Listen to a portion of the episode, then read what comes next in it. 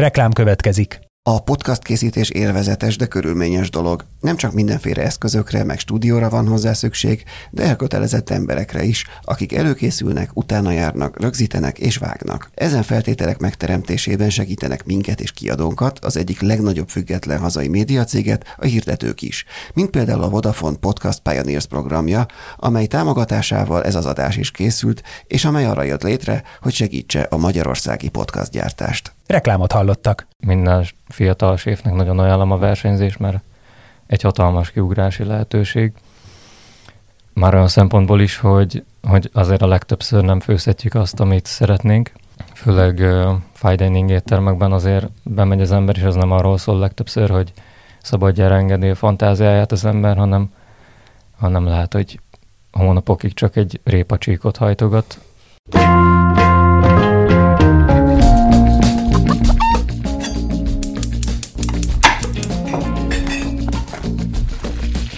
Ez a Filéző, a 24.hu podcastja a magyar gasztronómia úttörőiről. A fine diningtól a háztáig, minden a hazai gasztróról. Üdvözlöm a hallgatókat, ez itt a 24.hu Filéző podcastja. Én Inkei Bence vagyok, és Jankovics Márton a műsorvezető társam. Sziasztok! Uh, nem szoktunk személyigazolványt kérni a, a vendégektől, de az egyik legfiatalabb uh, vendége a Filéző Podcastnak Kovács Dominik, aki most itt van a stúdióban. Sziasztok, üdvözlöm a hallgatókat is. Uh, köszönjük szépen, hogy eljöttél. Dominik képviselte Magyarországot a San Pellegrino Chef Academy nemzetközi versenyen, amit 30 év alatti séfeknek írtak ki nemzetközi verseny. És az első kérdésem egyből az is, hogy hogy kerültél, és miért pont te képviselted Magyarországot oda, és hogy kerültél ebbe a versenybe? Ami nagyon fontos mellékinfó még ennél a versenynél, hogy, hogy ez nem csak egy szakácsverseny, hanem itt nagyon fontos a, a mögöttes történet, hogy minden tányérral egy üzenetet kell képviselni, és ezzel kell a saját hitvallásunkat, vagy a saját történetünket a saját uh, sztorinkat megjeleníteni tányérom. Úgyhogy itt uh, a pontozásos rendszer is egyébként 50-50%-ra oszlik maga a konya technológia és maga a történet, amit képviselünk. És hogy miért engem választottak, az talán azért, mert szörnyen jóképű vagyok, meg ö, hát szerintem tetszett nekik a, a tányérom, ami nem tudom, belekezdetek a, a... Persze, az egy, Persze. egy barátfüle volt, azt olvastuk, a, igen, igen. amivel indultál. Ja, és azt már itthon, a, tehát itthon volt valami erős ejtező, vagy ilyesmiből, amivel már, már akkor azt a tálat mutattad, amit kint a döntőben is, tehát... Maga a verseny három selejtezőből egyszer egy regionálisból, ahova olyan az előző szériánál 1500 versenyző közül választották ki a legjobb tizet régiónként. Ez itt Magyarország a Közép-Európa és a mediterrán országok közé lett idén besorolva. És viszont ami fontos itt a versenynél, hogy, hogy Magyarországról akár többen is indulhattunk volna, de akár nem is juthatott volna be versenyző, hanem regionálisan nézték a, a jelentkezők ö, teljesítményét. Ja, tehát akkor nem az van az, az országonként egy, hanem, igen. hanem igen. Igen, hogy például a, a máltaiaktól is ezt hiszem ketten jutottak be. Görög is talán több. Görög, görög is, igen, igen, igen. És a szlovénoktól is ketten. És te hogyan, te ez, ez tett olyan, hogy kiválasztottak, vagy te magad jelentkeztél erre, erre a, először, gondolom? Először én magam jelentkeztem, és az, ezután kezdődött el az Alma nevű egyesületnek, ez egy nagy olasz gasztronómiai egyesületnek a kiválasztás, és, és akkor így ők választottak ki. És akkor térjünk vissza egy picit a táladra, meg arra, hogy, hogy mi, mi az a, tehát mit készítettél, és mi, a, mi volt a te sztorid mögötte, amit, amit a konyhai teljesítmény mellé oda tudtál rakni? Maga az étel, ahogy említetted, egy barátfüle volt, ami ugye jól ismerjük, hogy mi magyarok, hogy ez egy állapban maga a koncepció nagyon fura lehet külföldön, mert ez egy édes tészta desszert talán, szóval édességként tesszük. És én ezt készítettem el egy, egy főétel verzióban, ami már szerintem eleve egy, egy érdekes dolog, és próbáltam minél több geget belecsempészni magába az alapanyagokba is, például használtam almába a Granny Smith almát, és még bocsánat, ami, ami fontos megemlíteni, hogy a nagymamám nagyon sok barátfülét készített. És Túlósat, vagy, vagy mi a szilvásat? Szilvásat, csak a szilvás, igen. És ez volt talán a, az első pillanat, amikor, amikor nagymamám készítette nekem, ami egy kicsit így felnyitotta a szemem gyerekként, hogy, hogy azért ez nem csak táplálkozás, hanem ez humor, kultúra, játékosság, és ez is volt egy kicsit az üzenete a tányéromnak. És akkor, hogy a Granny Smith alma az, mint Kovács nagymama, benne van angolul a, aha, tehát hogy akkor itt még ilyen trükköket is bele, bele lehet vinni a dologba. Igen, mindenféle geg, igen, igen. És akkor egy kis előadást vagy egy beszédet kell a tálad mellett tartani ilyenkor a, ezen a versenyen? Mert ez azért szokatlan, tehát hogy mondjuk a Bocuse nem így néz ki, vagy a, az általunk, e, vagy a széles közönség által elképzelt szakácsversenyek, azok főzésről szólnak elsősorban. Igen, ebben talán nagy különbség a Bocuse hogy itt nagyon fontos a prezentáció is. Angolul kellett prezentálni 20 percben, és uh, itt nézték tényleg a, a trendeket is, hogy mennyire felel meg. Nagyon fontos volt idén például a, a fenntartatóság, a nagyon-nagyon sok vegetáriánus tányér érkezett, nagyon sok vegán tányér érkezett, tényleg a, a mi verseny tányérén között azt hiszem nem is volt húsétel, úgyhogy, úgyhogy ezek nagyon, nagyon fontos ö, szempontok voltak, és nagyon figyelnek a trendekre is, főleg mivel fiatal verseny.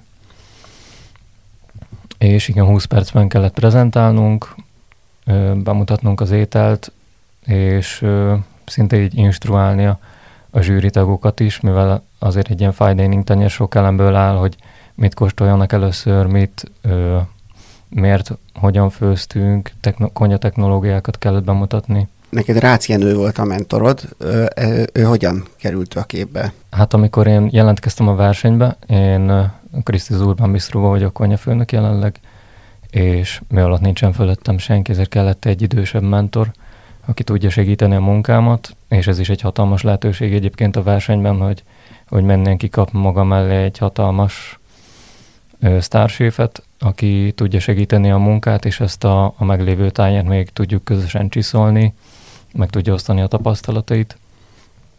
Ő is egyébként beengedett a Kostesz éttermébe, a Rumor éttermébe, úgyhogy már ilyen szinten is egy hatalmas ö, tapasztalat volt, hogy mind a kettő konyhán dolgozhattam, közösen dolgoztunk a tányérunkon.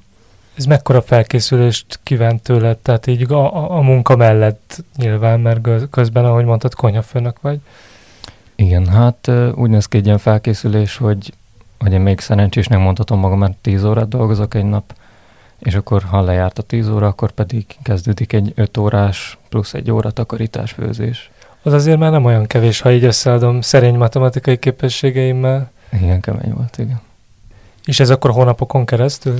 Ez körülbelül két hónapig, igen. Ahogy, és ahogy közeledtünk a versenyhez, ezek egyre, egyre sűrűbbek, és a végén már, már talán ilyen három héttel a verseny alatt már nem is nagyon volt szabad napom, vagy nem is volt, igen. És Rácz Jenővel amúgy is, ismertétek korábban egymást, hogy volt ilyen szakmai kapcsolat, vagy te most kerültél vele így közelebbi kapcsolatban? De én most kerültem vele közelebbi kapcsolatban. Kicsit érdekes is volt egyébként, mert az ő személye kicsit olyan, hogy, hogy mindenki tudja, mi történik vele. Ő viszont nem ismert engem, úgyhogy egy érdekes volt a, a beszélgetésünk, hogy én, én már tudtam magámbeli kérdéseket is feltenni neki, ő pedig nyilván nem ismert engem. És meg is maradt ez a kapcsolatotok későbbiekben is, vagy akkor ez most csak erre szorítkozott, és te, egy, te ugyanott dolgozol, ahol előtte, tehát nem ez, ez a verseny ebben a szempontból nem jelentett változást a, a te szakmai életedben? Ilyen szempontból nem jelentett változás, de, de jobban lettem a, a konyha főnökeivel is, és a szakácsokkal is nagyon jó barátságok alakultak ki, de jönővel is szerintem, hogyha ráérnék, biztos vagyok benne, hogy, hogy tudnánk közösen dolgozni, és megmaradt a jó kapcsolat, igen. És egyébként ugye általában ezekkel a versenyekkel kapcsolatban ez többször felmerült már itt, de mint résztvevő a te tapasztalataidra tök kíváncsiak vagyunk, hogy, hogy miben látod a hasznát a hétköznapi konyhai működésben egy ilyen versenynek, mert ez tényleg nyilván akkor vannak ilyen hasonlatok, hogy ez olyan, mint a Forma egy a hétköznapi személyautókhoz képest, hogy nyilván egy teljesen speciális helyzet, mert nem ilyen körülmények között főztök feltétlenül, amikor simán vendégeknek egy hétköznap főztök, de hogy, hogy neked személyesen mi az, amit mondjuk azt érzed, hogy mostantól máshogy fogsz csinálni, mint ezelőtt az egész felkészülés meg verseny előtt csináltál? Rengeteg, rengeteg dolgot tanultam. Talán az egyik legfontosabb maga az alapanyagnak a vizsgálata, hogy, hogy itt tényleg minden egyes főzésnél minden alapanyagból tényleg a legjobb kellett, hogy minden almát megszagoltam, melyik a legjobb.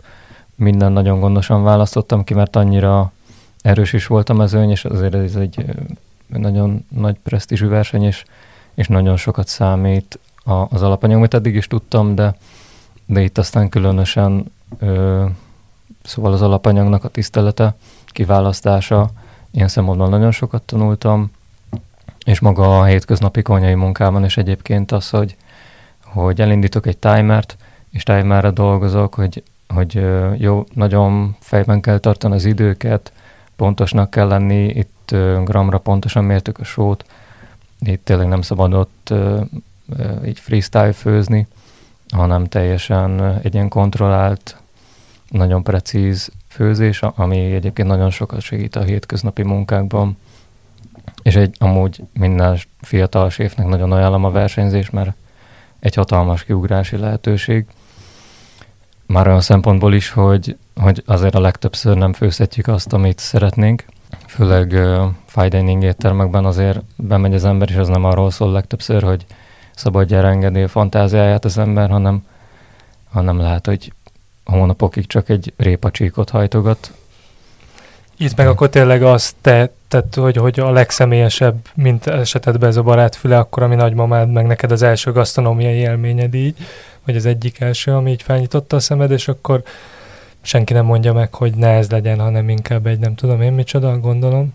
Igen, szóval ilyen szempontból hatalmas lehetőség, és maga, maga a versenyzés is, hogy, hogy vannak jutalmak, és maga a San Pellegrino verseny is, mikor kimentünk, egy kicsit ilyen kultúrsok is volt, mert előtte ilyen kicsit ilyen szerencsétlennek éreztem magam, mert egy ilyen hatalmas bőröntbe cipeltem mindig a konyhát át a, a Jenőhöz a, a saját konyhámból, és ilyen szétszakadt fel a bőröndöm, meg, meg anyagilag is egyébként nagyon sokat kellett beinvestálni a versenybe, és akkor, akkor utána pedig kiutaztunk Zágrábba, és ott pedig tényleg úgy fogadtak minket, mint a sztárok, és, és nagyon, nagyon jó volt a vendéglátás a horvátoknál, és nagyon, nagyon törődőek voltak, meg nagyon profi volt a szervezés is. Úgyhogy ilyen szempontból is, hogy, hogy látni egy fiatal séfnek az, hogy, hogy van hova eljutni, és hogy meg van becsülve az embernek a munkája.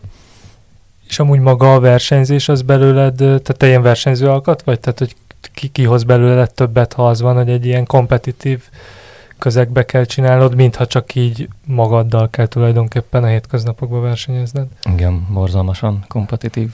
Tehát akkor ez téged spanol. Igen, igen, abszolút mondtad ezt a répa, hajtogatá, répa csík hajtogatást, ez, ez, ez egy saját élmény? ez, ez ilyen volt? Igen, igen, ez. De ez azt tudom, hogy, hogy előtte a Mák Bistróban dolgoztál, ez ott, ott vagy máshol is ezt a kettőt? Ez történetesen az Onyx étteremben, mikor még a két csillagos időszakában volt, mm. akkor volt, hogy, hogy köretpályán voltam, és csak ott ugye annyira megvan, annyira profi minden egyes tányér, és, és annyi elem van egy tányéron, meg hát annyian voltunk szakácsok is, mint a vendégek, hogy annyi apró munka volt, hogy mindenki egy dolgot csinált, az viszont nagyon profin, és nekem ilyen személyes élményem ez a répa, szalaghajtogatás, úgyhogy ebben bármikor. De akkor ebben kicsit benne van az is, ami, hogy, hogy ez egy ponton túl nyilván más, meggondolom azért ez nem, nem feltétlenül arról szól, hogy akkor évekre répacsikkot hajtogat az ember, de hogy, vagy nem tudom, hogy néz ki, de hogy, hogy kicsit olyan, mint a, a gyártósoron, amikor egy csavart húz meg az ember, csak ennek a nagyon ilyen fine diningos, nagyon elegáns verziója. Igen, de persze azért ez mellett nagyon sokat lehet tanulni, és hogyha az ember átmegy másik pályákra, és ez mellett meg hát elengedhetetlen a folyamatos önképzés, én is rengeteg szakácskönyvet szoktam venni, szóval ö, egyébként tudom ajánlani a fine dining éttermekben való dolgozást itt tapasztalatszerzés céljából, csak sokszor tényleg monoton tud lenni. Viszont te olyan szempontból nem panaszkodhatsz, hogy, hogy ezért már most konyhafőnök vagy a, a jelenlegi munkahelyeden. Ez mekkora mekkora szabadságot jelent. Ott, ott is azért egy, meg kell felelni egy, egy bizonyos elvárásnak, vagy azért, azért van, van, van mozgástered? Én most olyan szerencsés helyzetben vagyok, hogy nagyon jól érzem magam a munkahelyemen, és teljesen szabad kezet kaptam, úgyhogy, úgyhogy most tényleg figyeljük igazából a gazdasági helyzeteket, hiszen pont olyan minőség, olyan kategóriában van most az éttermünk, hogy még bármerre tudunk mozdulni, hogyha, hogyha azt látjuk, hogy, hogy inkább a fine dining fog menni, akkor egy kicsit el tudunk mozogni abban az irányban is, hogyha látjuk, hogy a piacon arra van igény, de tudunk egy kicsit visszebb venni, és, és sokkal közértetőbb ételeket, például pastrami szendvicsünk van, meg Ruben szendvics ilyenek. Uh-huh. De hogy az mennyire gyakori, hogy valahogy ilyen, hogy valaki ilyen fiatalon már konyhafőnök legyen egy, egy, vissza, egy, egy belvárosi, jól menő helyen? Ez, ez, ez, ez, erre vonatkozott a kérdésem igazából. Uh-huh. Hát nem gyakori talán ilyen 30 éves korára kezd szerintem el egy, egy ember úgy megérni igazán, úgy stílus jegyekben is, és úgy vezetésben, úgy karakterben, mindenben, hogy, hogy meg magát az üzenetet is, amit addigra for kitalál egy emberben, hogy, hogy mi az, amit képviselni szeretne. Én is még egyébként útkeresésben vagyok, még mindig keresem, hogy mi az, ami, ami az én stílusom, melyik konyha áll igazán közel hozzám, de hát vannak, vannak kivételek, például Mizsé János Mágbistróban ugye dolgoztam, ő 21 évesen, vagy talán még fiatalabban lett konyafőnök, és ő abban az évben az év konyafőnökkel is lett, Dining Guide díjátadón, mm. úgyhogy, úgyhogy vannak kivételek. De akkor azért mondtad, hogy keresed az utat, de mondhatjuk, hogy te akkor azért korán érő típus vagy ilyen szempontból, vagy korábban érő típus, mint a mondjuk az, a, a, mint az általános, hogyha azért 24 évesen be, belenőttél a konyhafőnöki szerepkörbe? Nehéz ezt így megmondani, főleg így összehasonlítani magamat másokkal, mert nagyon széles a szortiment, de, de úgy érzem, hogy, hogy még mindig van hova fejlődni, de, de kezdek, kezdek ott lenni, igen. És egyébként ugye említettük ezt a mentori, vagy beszéltél a Rácienővel való mentori kapcsolatodról, mármint hogy ő mentorált téged ezen a versenyen, úgy általában, függetlenül egy ilyen versenyszituációtól, mennyire látod azt, hogy megvan a tudásátadás így a generációk között a vendéglátásban, vagy a, a, a séfek között, ez mennyire működik, és milyen keretek között, ha működik? Abszolút működik, és, és nekem ez egy nagyon-nagyon nagy pozitív élmény volt Jenővel kapcsolatban is, és, és eddig bárhol dolgoztam, most már nagyon sok nagy magyar séf mellett dolgozhattam, és mindenki kivétel nélkül megosztotta a tudását, úgy, úgyhogy szerintem itt a budapesti ö, fine dining top étterem ö, kultúrájában szerintem ö, abszolút így nemzetközi szinten is elismer, elismerésre méltó, hogy, hogy milyen szintű tudásátadás, és nincsen, nincsen szakmai ricség, szakmai féltékenység, hanem abszolút szerintem egy ilyen nyitott piac, ahol mindenki megosztja egymással a tapasztalatait, alapanyagait, ismereteit. A Rácienőt azért sokan a tévéből, a Konyhafőnök VIP műsor, című műsorból, meg hasonlókból ismerik, ahol elég szigorú a, a, a versenyzők eszemben, akkor ez inkább, ez, ez, ez a mindennapokban azért így, ha, ha ez, ez, ez nem, nem annyira látszik.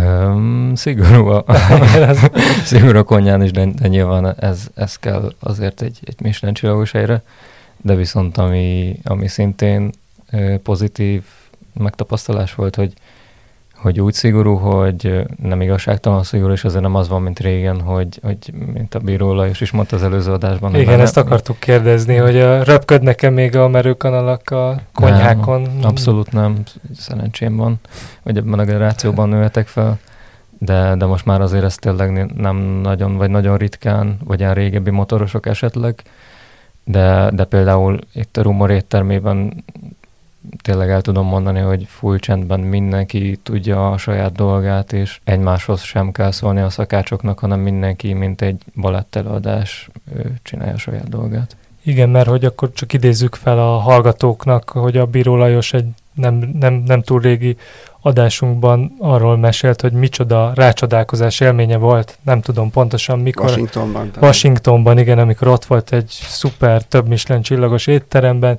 és hát sok évtizednyi konyhai ordibálás után ordibálós nevelése a személyzetnek zajlott, és, és ő rácsodálkozott, hogy ebben a fantasztikus étteremben egy hangos szó nélkül tökéletesen zajlott egy olyan magas szintű munka, aminél, aminél magas szintűbb nem is kell, úgyhogy, úgyhogy, úgyhogy akkor ébredt rá arra, hogy ezt lehet így is csinálni, nem csak úgy, ahogy akkor még Magyarországon zajlottak általában ezek a dolgok a konyhán. Igen, abszolút. Egyébként, a, ahol te most dolgozol, ez egy ö, elsősorban ö, reggeliző és, és brunch ö, helynek ö, pozícionálja magát. Ez, ez például mennyire ö, előrelépés a pályádon, vagy, vagy tehát ez is, ezt is meg kell tanulnia egy séfnek, ezt, vagy, vagy, vagy szeretné, vagy, vagy ez azt jelenti, hogy ebbe az irányba fog elmenni óvatatlanul is, aki ezen dolgozik, hogy ez hogy működik pontosan. Egyébként az én pályámra amúgy is jellemző ez, a, ez az ugrálás kicsit, hogy dolgoztam kettő évet például pékként is, kovászos pékként, nagyon érdekel ez a világ is, és egyáltalán nem, én nem is szeretném magam beta- bekategorizálni, hogy fine dining szakács, hogy csak Michelin csillagos étteremben szeretnék dolgozni, mert, mert egy bráncsos helyen is rengeteget lehet tanulni, és nagyon-nagyon-nagyon sok minden van még a, a bráncsban szerintem, még ki lehet hozni belőle, és viszomról látom egyébként, hogy, a leg, hogy, hogy nagyon sok az ismétlés, hogy ugye a legtöbb bráncsos helyen szinte ugyanaz az étlap, úgyhogy szerintem ö, nagyon sokat ki lehet hozni ebből a kategóriából, de egyébként nem, nem zárkózom el semmilyen gasztronómiához.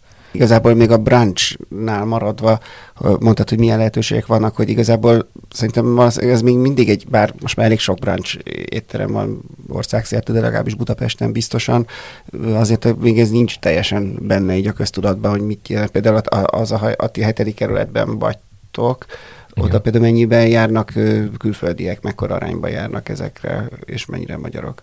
Sajnos ez ilyen 90% a, a külföldiek javára, Uh-huh. de rajta vagyunk, hogy megszólítsuk a, a hazai közönséget is. És szerinted mi kell ahhoz, hogy a brunch népsz elterjedtebb legyen itthon?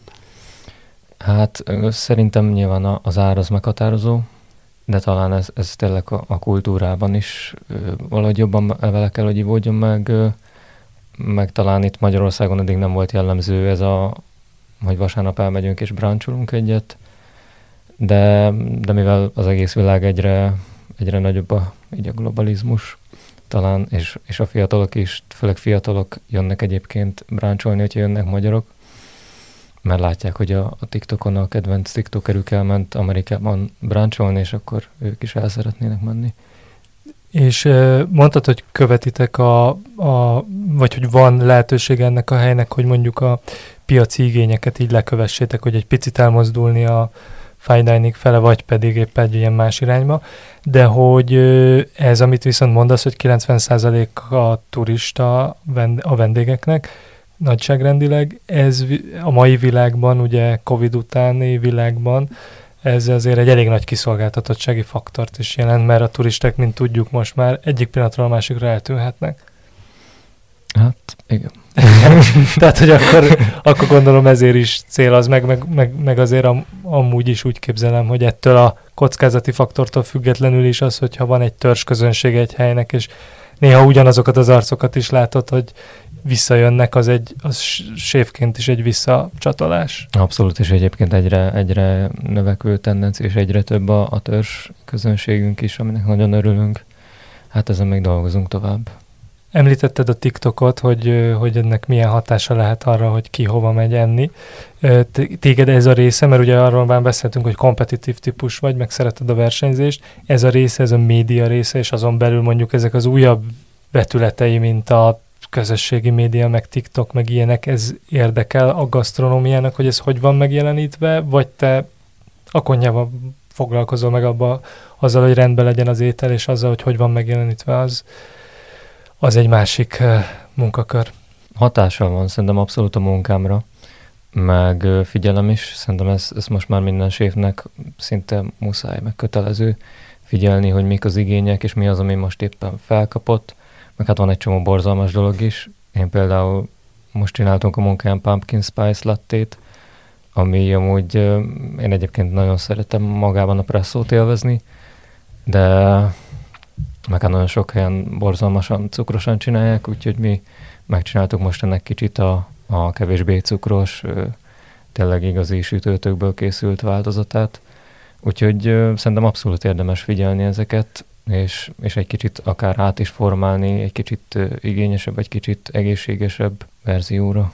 Visszatérve egy pillanatra még a San Pellegrino versenyre, hogy ott említetted már, hogy sok, hogy szinte kizárólag vega, vega kaják voltak ide, vagy hogy nem volt hús, húsos a verseny tálak között, azt mondtad? Igen, volt, volt sok halas főétel, és zöldség alapú, vagy teljesen vegán, de ha jól emlékszem, igen, nem is volt húsos. Igen. És hogy, hogy nyilván ezek beletartozhatnak a válaszba arra a kérdésre, amit most fel fogok tenni, de hogy láttam, hogy többféle díjat is kiosztottak, és hogy az egyik az társadalmi felelősségvállalás, vagy valami ilyesmi Igen. díj, tehát ami nem egy kifejezetten első blikre nem egy gasztronómiai dolog, de ez, ezt a részét így a fiatal generáció titányaként mennyire látod fontosnak, hogy ez a, a, hogy mit jelent ez a társadalmi felelősségvállalás. Úgy láttam, hogy a Massimo Bottura is szokott előfordulni ezen a San Pellegrino helyen, aki ugye egy ilyen olasz társéf, és ő híres arról, hogy sok ilyen társadalmi, szociális projektje is van, amit így összeköt a gasztronómiával. Igen, Massimo Bottura is egy, egy nagy, szinte egy tanára az akadémián belül, a, az akadémián belül egyébként most, most én is tagja lettem az akadémiának, és folyamatosan elérhetőek képzések, köztük a Massimo Botturának is ingyenes oktató videó is, többek közt a fenntartatóságról is.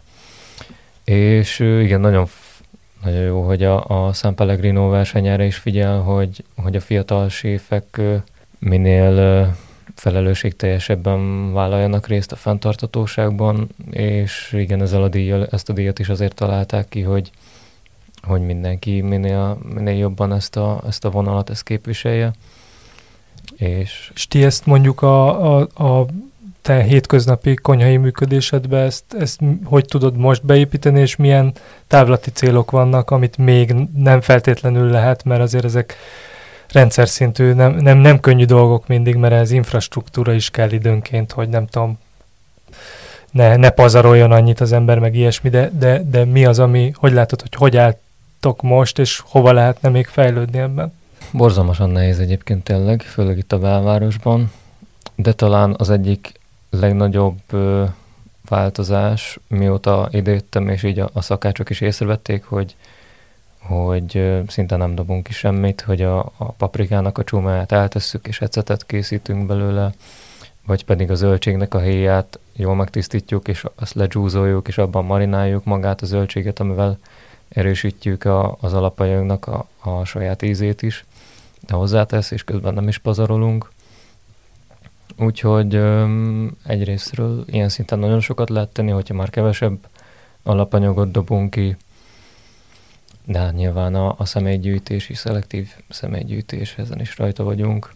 Egyébként neked mi volt a legfőbb ö, lökés azon, hogy te ezt a pályát választottad, mert ö, egyrészt, egyrészt ö, nyilván a, a, a séfek azok, azok már ilyen, ilyen sztár státuszban vannak itthon is többen, ez, ez lehet egy, egy, de ugyanakkor viszont a, a, ezt a fine dining, de elsősorban ezt a konyha, éttermi konyhákban lévő életet is például a médiában nem túl nem túl vonzónak mutatják be, az utóbbi időkben is rengeteg, vagy nem rengeteg, de amik, amik itt én legalábbis hozzám eljutottak, akár film, akár sorozat, az, az, az mindig az, hát inkább arról szólt, hogy ez egy borzasztó nagy feszültség van, nagy nyomás alatt van, nagy stressz alatt, stb. stb. Téged mégis mi, mi győzött meg arról, hogy ezt szeretnéd csinálni? Hát igen, egyébként borzalmas az egész, és, és borzalmas stresszes, de az a legborzalmasabb benne, hogy szeretjük csinálni.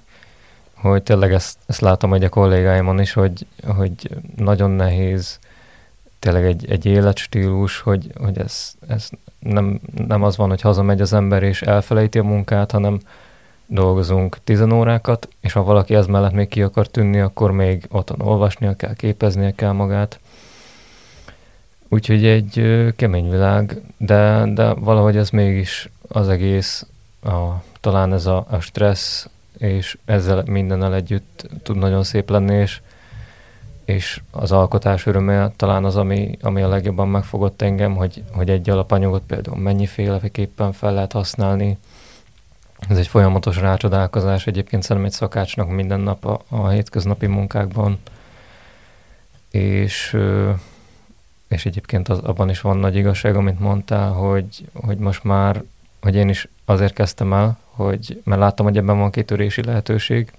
Itt mondjuk sztársévként, akkor még mikor én kezdtem, akkor itthon talán nem is hogy voltak nagyon híres arcok, Laci bácsi talán, és, de láttam, hogy ebből ki lehet törni Jamie Oliver, Gordon Ramsay példáján, és ez az, ami miatt elkezdtem, aztán nyilván egy fine dining konyára, amikor bekerültem, azért jó fenébe lettem rúgva, hogy, hogy azért ez nem olyan, mint amilyen elképzeltem, de, de közben ez mellett mégis, mégis gyönyörű, és, és maga az a szép szakma az, amiben tartott. Tehát akkor nem vett el nyilván a kedved az, amikor kiderült, hogy nem pont úgy néz ki a dolog, hogy elkezded, és akkor pár éven belül te leszel az új Gordon Ramsay. Igen, igen. És egyébként ugye, ha már említettük a Bíró Lajossal való beszélgetésünket, ő is mondta, hogy, hogy hát az egész szakmának az alapja az a 95%-ban a francia konyha, és hogy mennyire fontos, hogy az ember, aki ebben a szakmában akar helyezkedni, akkor ezt ismeri akár a helyszínen is, külföldön is. Te dolgoztál külföldön, vagy, vagy tervezel? Még nem dolgoztam, de tervezem. Úgyhogy remélem ezt nem hallgatják a, a főnökkel. Tehát akkor te is az, tehát hogy mindenki, most is így van, hiába vannak itthon már olyan éttermek, ahol, ahol meg lehet, és, és olyan szakemberek, akitől el lehet ezt a szakmát sajátítani, azért mégiscsak az az igaz, hogy az ember külföldön is ö, kipróbálja magát. Abszolút, meg engem ez nagyon van kulturálisan is, ö, maga egy, egy a külföldi munka, meg maga az, hogy, hogy amit itt tudok, az már itthon tudja valaki, amit itthon tanulok. De aki megyek külföldre és hazahozom azt a tudást, akkor valamit hozzá tudok tenni én is a, a hazai gasztronómiához, esetleg egy új, új fűszeresi, fűszerezési módot, technológiát, vagy egy új látásmódot, ami nagyon izgalmas szerintem. És egyébként, ami szintén gyakran előkerül itt a podcastunkban, az különböző vendégekkel, az az, hogy, hogy milyen szerepe van ennek az egész a magyar vendéglátás helyzetének, ben mondjuk a, a, a képzésnek, és te, a te tapasztalatod az mi azzal kapcsolatban, hogy mennyit tanultál meg, mennyit tud az ember megtanulni az iskolai keretek között, és aztán ehhez képest mennyit kell megtanulni a gyakorlatban, mikor már élesbe csinálja a konyhán?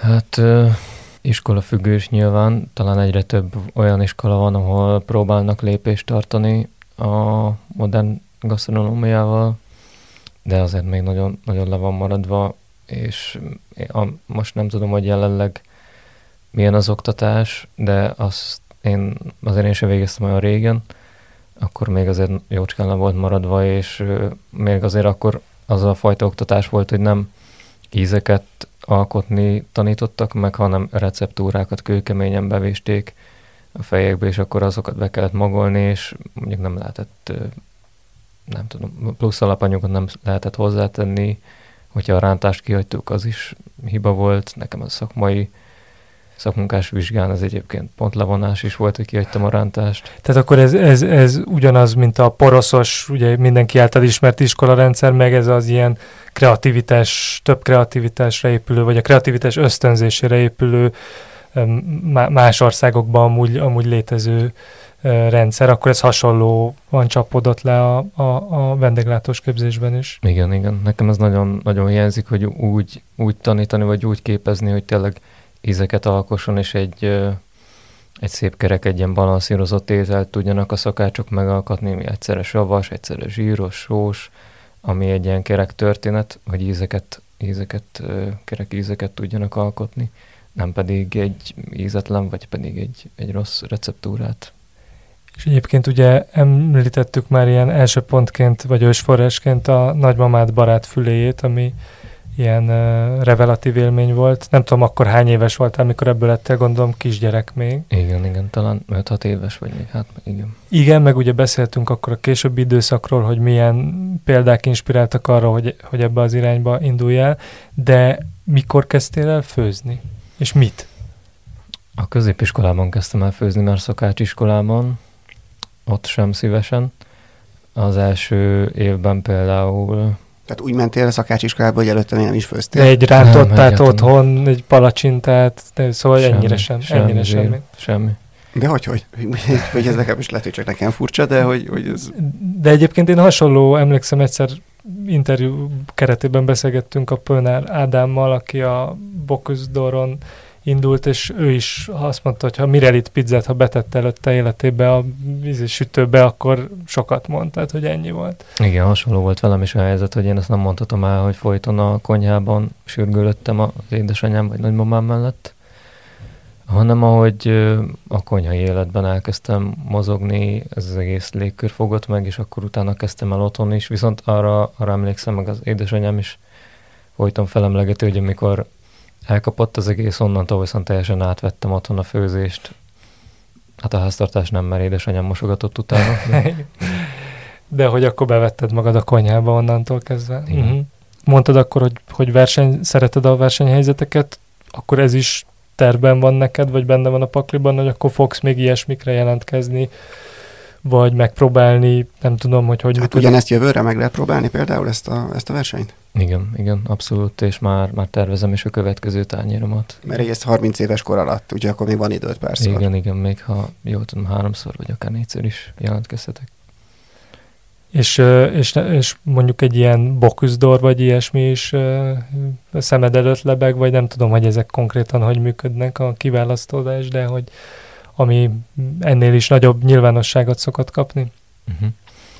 Hát megfogalmazódott bennem, de, de még nem tudom, még egyelőre ez nagyon távolinak tűnik egy bokuszdor, mind szakmailag, mind, mind emberileg, minden, minden szinten tényleg. Azért egy bokuszdor az, az, az már egy kifort séfet kíván, és ez rengeteg, rengeteg áldozattal is jár, meg hát, hát sokat kell még, még odáig tanulnom, de, de hogyha úgy alakul, akkor persze jelentkezek. Hát sok sikert hozzá Köszönöm. ez úton is. Igen, igen, igen. Majd szívesen látunk még, hogyha kipróbáltad magad más kihívásokon is. Nagyon, Köszönöm. nagyon szépen köszönjük, hogy itt voltál, és nektek pedig azt, hogy hallgattok minket, tegyetek továbbra is így a Filéző Podcast adásait továbbra is megtaláljátok a 24.hu-n, Spotify-on, vagy bármilyen streaming felületen, ahol podcasteket szoktatok hallgatni. Sziasztok! Sziasztok! Sziasztok!